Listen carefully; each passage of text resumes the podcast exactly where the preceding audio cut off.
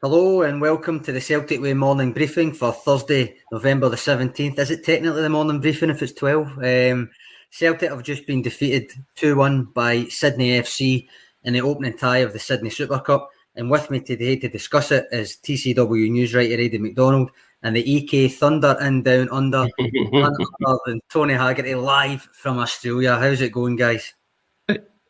All right, if I give it a bit of that, you'll know why. All right, so don't worry, my head nearly smacked off the table several points during that game tonight, but I don't think it was one for the scrapbook, was it? I don't think the manager was too impressed with his charges. No, after match comments as well.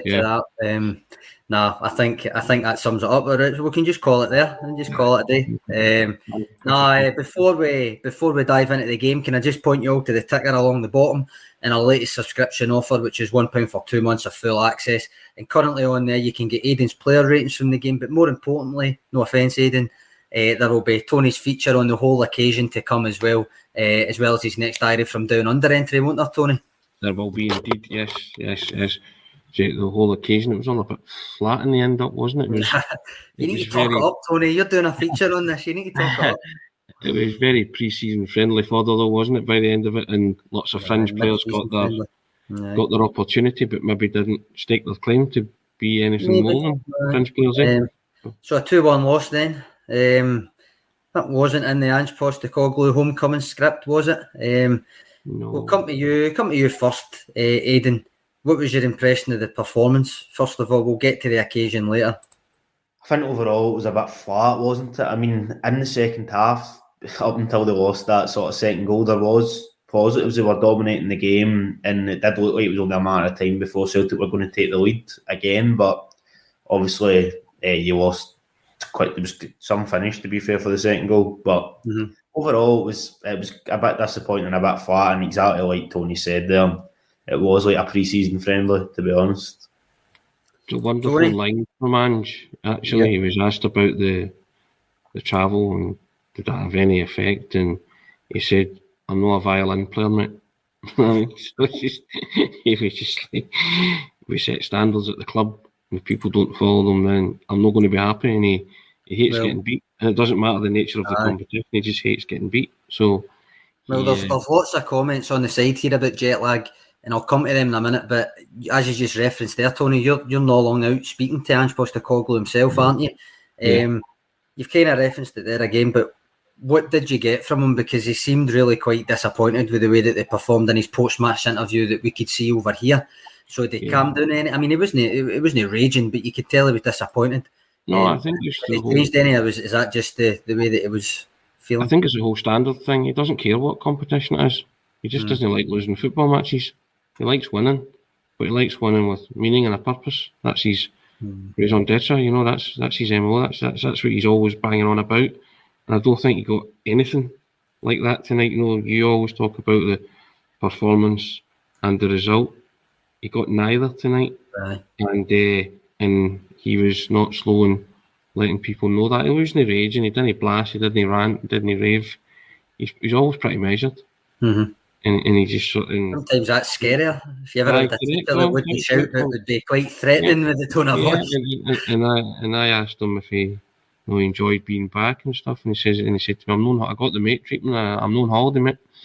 I'm not going for a boat ride down a harbour tomorrow. You know what I mean? So listen, and that's fine. That's what you want from your manager who doesn't like losing these kind of games. But these are the kind of games where you learn a lot about your players.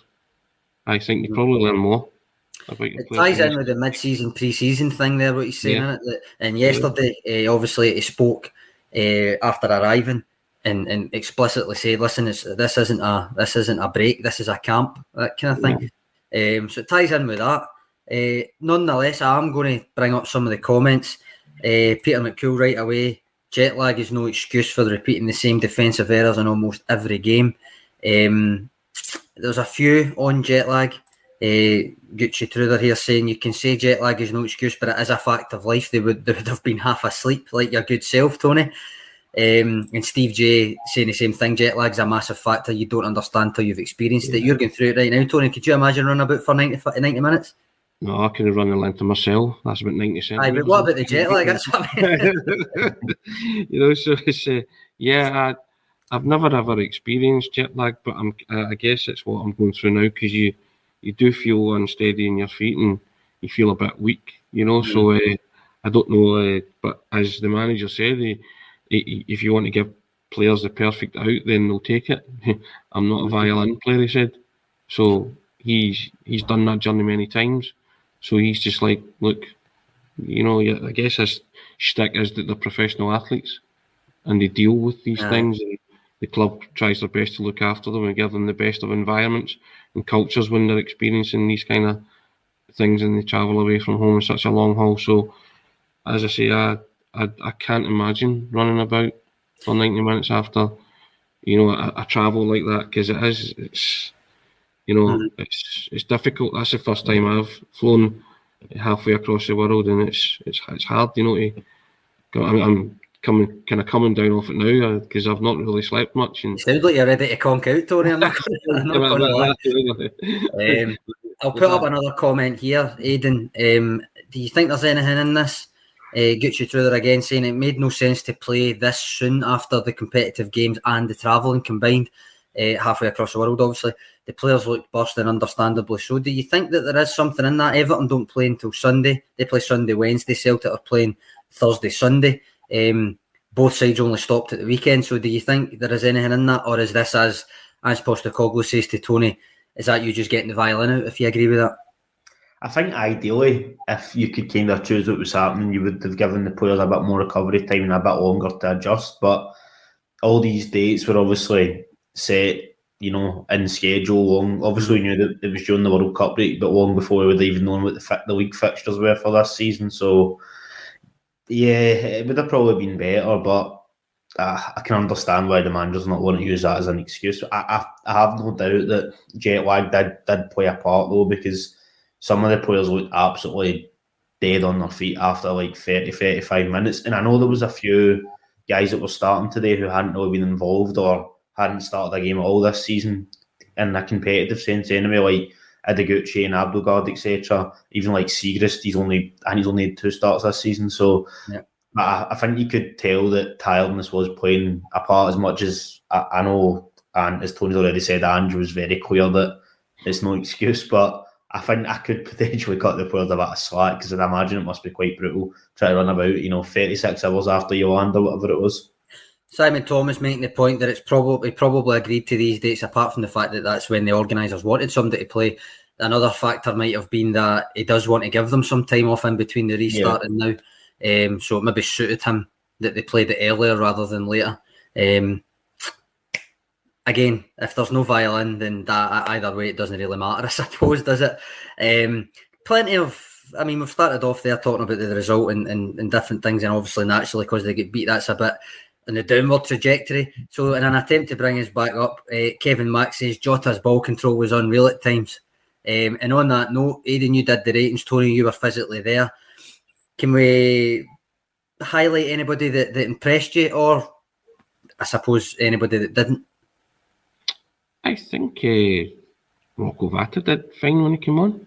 Think so? Yeah, okay. I'd like to look at him and Scott Robertson. Are you just saying that so I can plug my piece from yesterday? Is that what you're doing?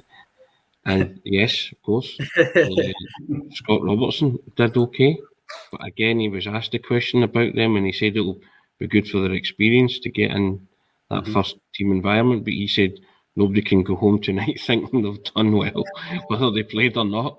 So the manager was not damning, but he was pretty straight down the line. You know, there was no grey area there about what he thought of the performance. So... Anybody coming off the park thinking they did well, don't speak to the manager. He's going to be that guy in the plane that you sit beside that Disney talk to and just focuses straight ahead. If they if they happen to come off and read Aidan's player ratings, then there's a couple that might think they've done all right. Aidan, is that right? I thought some of the players were okay. It probably would have read a bit better if Celtic had taken some of those chances in the second half, but. I thought Kyogo was pretty good, not just because of his goal, which was a bit lucky to be fair, but overall I thought his movement in that was pretty solid. It was probably disappointing they didn't score another one, but I thought he was quite good. I thought Adaguchi was all right. I understand very small sample size, the first half of what is essentially a mid-season, as we're calling it, a mid-season, pre-season friendly. So it's not really proof that he's going to go in and suddenly play, you know, the next 30 games or whatever. But I thought he was okay for somebody who's not really played a lot of football. I thought Jota done all right as well, although I think he could have done a bit better with that chance that he skied over the bar. I think I mentioned that in my ratings, but he had some good touches, like the comment I mentioned, put in a few dangerous crosses, and I think he forced another save out of the keeper, so he was positive. I thought there was players that done all right overall, to be honest. I'm still liking the look of Hakšabanović. Yes, very much so. I think he talked about passing. Close control, and you know, and he's got some bags of tricks as well to rival Jota, and I think it's coming to the floor, the floor even, slowly but surely. You'll be hitting the floor, I think, Tony. Yeah. With Hakšabanović, you know, so I think most Celtic supporters are excited by what he will bring to the table when he's fully fit, he's fully integrated into that style, and you know, you can see that he's starting to trust his teammates a lot more, and he's starting to do those give and goes and get those kind of understandings that you see with other players that they have. So it's coming on at a rapid pace of knots with Hakšabanović, which I'm very impressed with. I mean, you said there, Tony, that this is kind of these kind of games that don't actually mean anything is maybe where Ange will learn quite a bit about the character of his players. And in pre-season, remember I was saying I was quite, rather than the results themselves, I was kind of looking forward to seeing who was taking on board those like kind of learned behaviours and weird idiosyncrasies that Ange will maybe be looking for and that you look for as a fan and all that as well. In that regard, you could almost say that that's kind of what will happen this mid-season, pre-season, where the likes of Hakšabanović, it will not just be him getting used to his teammates, it will be the teammates getting used to him and getting used to the way he might play a pass. Because earlier on in that game, I think maybe because they've not played as a combination that often in a game, Ralston kind of read him wrong because I don't think he assumed that he would be able to control it and play the pass in the same kind of fluid movement. And he did, and it kind of took Ralston a bit by surprise. But the more that they play together on occasions like this, in a game situation, the more he'll learn, he will get that ball to me if I'm there, that kind of thing. So hopefully that's the way that you learn from games like this, even though the result never went their way. I watched Ange the whole game. He either had his hands in his pockets or his arms folded, which, going back to what you said earlier, maybe that's worse. Because there's an old clip from... and it's old school management, and it's Bill Shankly talking, and he's saying the minute you sign for Liverpool, if you don't think you're being watched, he says within days or weeks we know everything about you, we know your friends, we know where you eat, we know what you do, you know this. And that's what struck me. That was an old school football manager standing back and just going, okay, just taking it all in and saying, see if you're not going to perform for me and give me those standards, those demands that we give you on a daily basis in this kind of game, how can I trust you when the going gets tough or whatever? And you know, that whole hands in the pockets, right, fine. You know, you guys get a chance or whoever. And I'm not aiming at that at anyone specifically. It's just the way I'm spoken it. And I always think of that. It's a brilliant bit of clip, a brilliant bit of footage about managers who study players. And Shankly nailed it, and he was saying, they're being watched, you know, that gravelly voice he's got, they're sadly mistaken if they don't think they're not, and all that. And it struck me watching Ange tonight, stood like that, and I was taken by that, because I thought, that's a man that's just, in his head, he's ticking all sorts of boxes that you're talking about, idiosyncrasies, and giving it, no, he'll not do, and that's what you want your manager to do, though. You know, because in that case, if he thinks that moving forward he'll have to get better players, then you know my thoughts on that. Can you get enough good players in your team, Sean? All right. Yeah. Players means a better football team means a better club. So I was intrigued by his body language tonight, let me say, and then the words that he spoke after in the presser backed up what my thoughts were. Well, I was glad about that, because if he'd have come in and said something completely different, I'd have had to went back to the drawing board myself and I'll just lay down for a long time, like Rip Van Winkle, and not get up. Speaking of players that you want to get in your team, Tony, there's a couple of comments coming in. I don't know if you've heard any whispers about the stadium or not, but as to why Giorgos Giakoumakis wasn't in the squad, no? I think he said he had a damaged toe. He's done something to his toe. Right. It's So I think he's just sort of arrested him for that. So I think, but I don't think it's anything serious. So. Right. Okay. Right. I suppose there's plenty of comments coming in here. Right. Almost divided down the middle as to how to take this game. You've got Angelo Tiro. Just a fun occasion. Celtic are still the champs. It was all played in good spirit. Great to see Ange catching up with his former Brisbane player, Luke Bratton, he's talking about there. Then you've got Tom Hill. Must beat Everton now. Must beat Everton. What camp do you fall into, boys? I go with the manager. But could be both, but I go with the manager. See if he's drumming that kind of mentality into you on a daily basis. There's standards and there's levels which are acceptable and unacceptable. See if you fall below that and you lose, then you deserve what he says about you. Yeah, I mean, interesting observations and that, and that's, I think that intrigues me more. You know, so I if Angie's come in from day one and said this is how we're going to play, and I don't care if it's the Sydney Cup or if it's the European Cup, right? This is how we're going to play. And I get the travel factor and all that. I'm sitting here feeling the effects of that myself. I get that. But I go with the manager because he said he wasn't a violin player. The game was today, not tomorrow. So the manager gives no sympathy for them in that, you know, Aidan. So I thought Aidan was cold and hard, though I sat and listened to Ange tonight, you know what I mean? So you're in his player ratings? Yeah, it's, you know. Nothing quickly after all. So I'm with the manager on that. I think that's how you become the team that Celtic have become. You can't go in studs up or criticise them too much, but you listen to what the manager says and you take your lead from that, don't you? Aidan, CJ says it's just a friendly, no need for overreaction. Agree? Disagree? I think I can understand why people are frustrated given that obviously you've lost a game of football. You never want to do that, but I did think I might be in the minority. I actually thought at times there was some positive passages of play in the performance, particularly that first sort of 20 minutes or so in the second half. Could have easily got, I know it's all left parts and maybes, but you could easily maybe get 2, even 3 goals. Then obviously it's a completely different game. I would say that there was flat spells that I can understand why the manager was frustrated with. Whether or not that was due to jet lag or he felt they weren't personally putting enough effort in, I don't know, but I'm kind of a bit like it is a friendly, do you know what I mean? But obviously I'm glad that the manager has high standards as well, I should say. I want him to be treating every game like that because that's how you get a sort of elite winning mentality. That's how they went, you know, almost unbeaten in Scottish Premiership for over a year, but maybe that was shown in my player ratings, but I didn't want to hammer the team too much, to be honest, overall.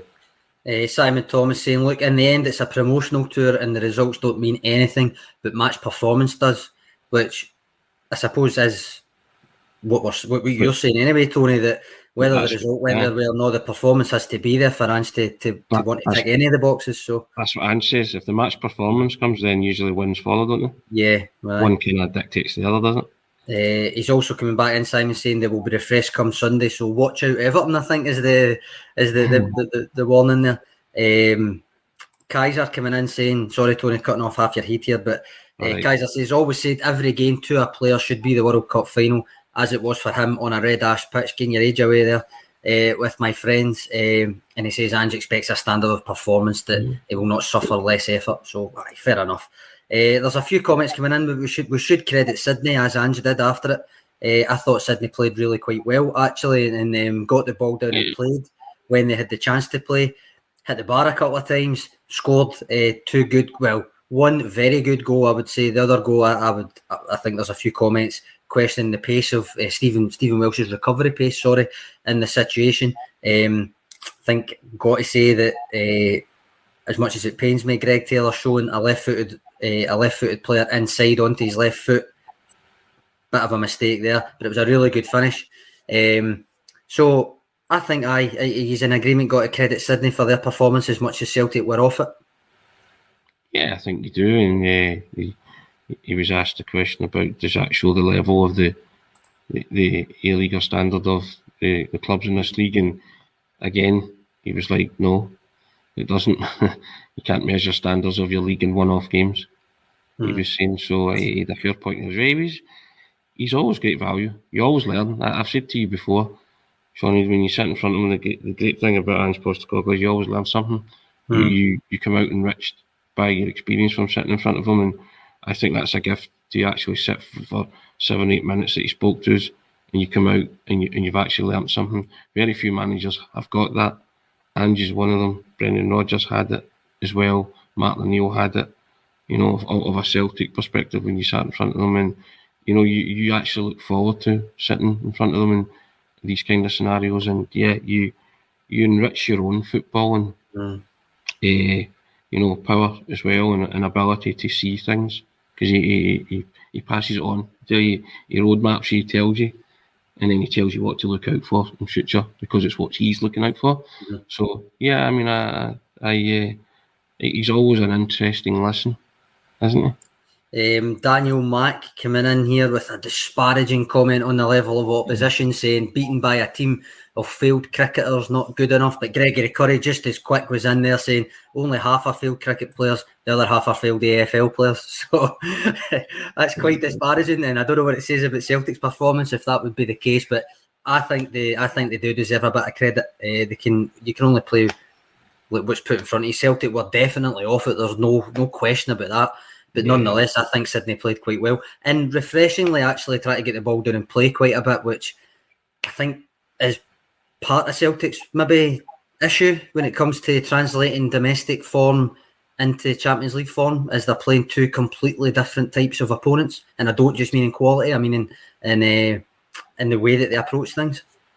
Yeah, but I think Aidan saw the glass half full with some players tonight, and it's going to be an entirely different kind of game on Sunday, isn't it? Yeah, I think it will. It will hopefully, even if it's something as basic as, obviously, because the standard opposition will be higher, Celtic might feel that they need to get themselves up for it a bit more.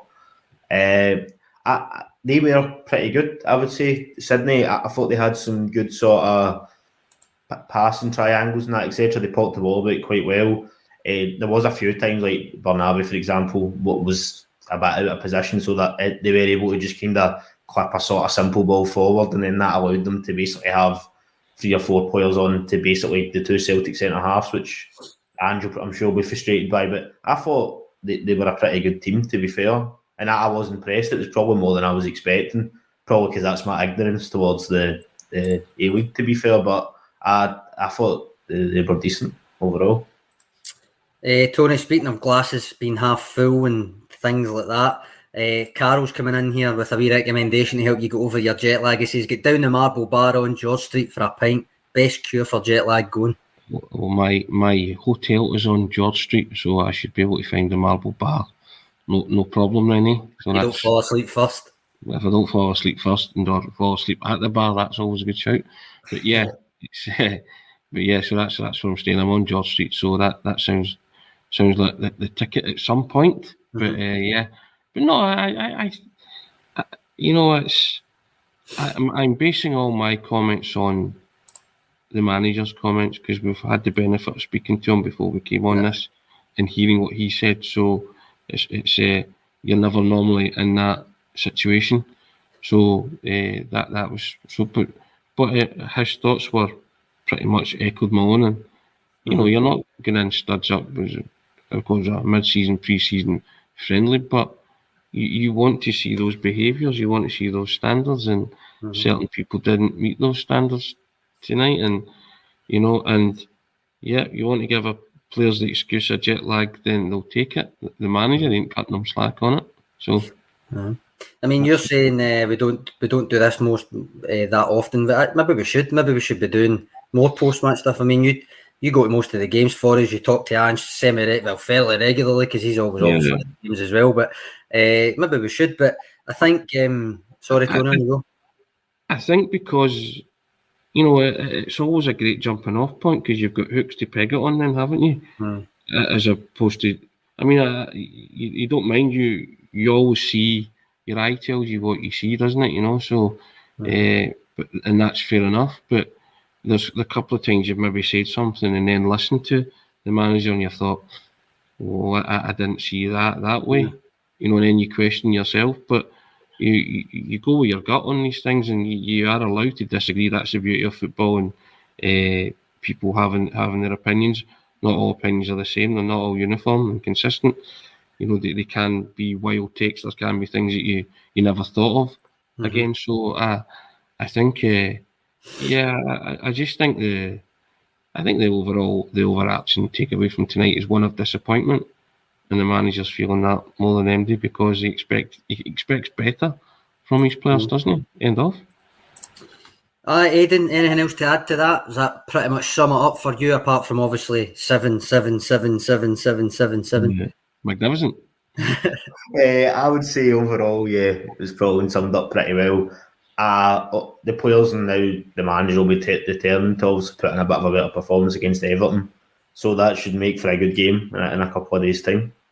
I think this comment up from Beach Boys, sorry, Tony. Just Beach Boys got a comment about the comments. We get battered in the Champions League and everyone's happy, get beaten a friendly, and it's shocking. You know, and that's the thing, isn't it? That's the... You know, I think the manager said it himself, she doesn't care if it's what competition it is. You know, it's just like, fair enough.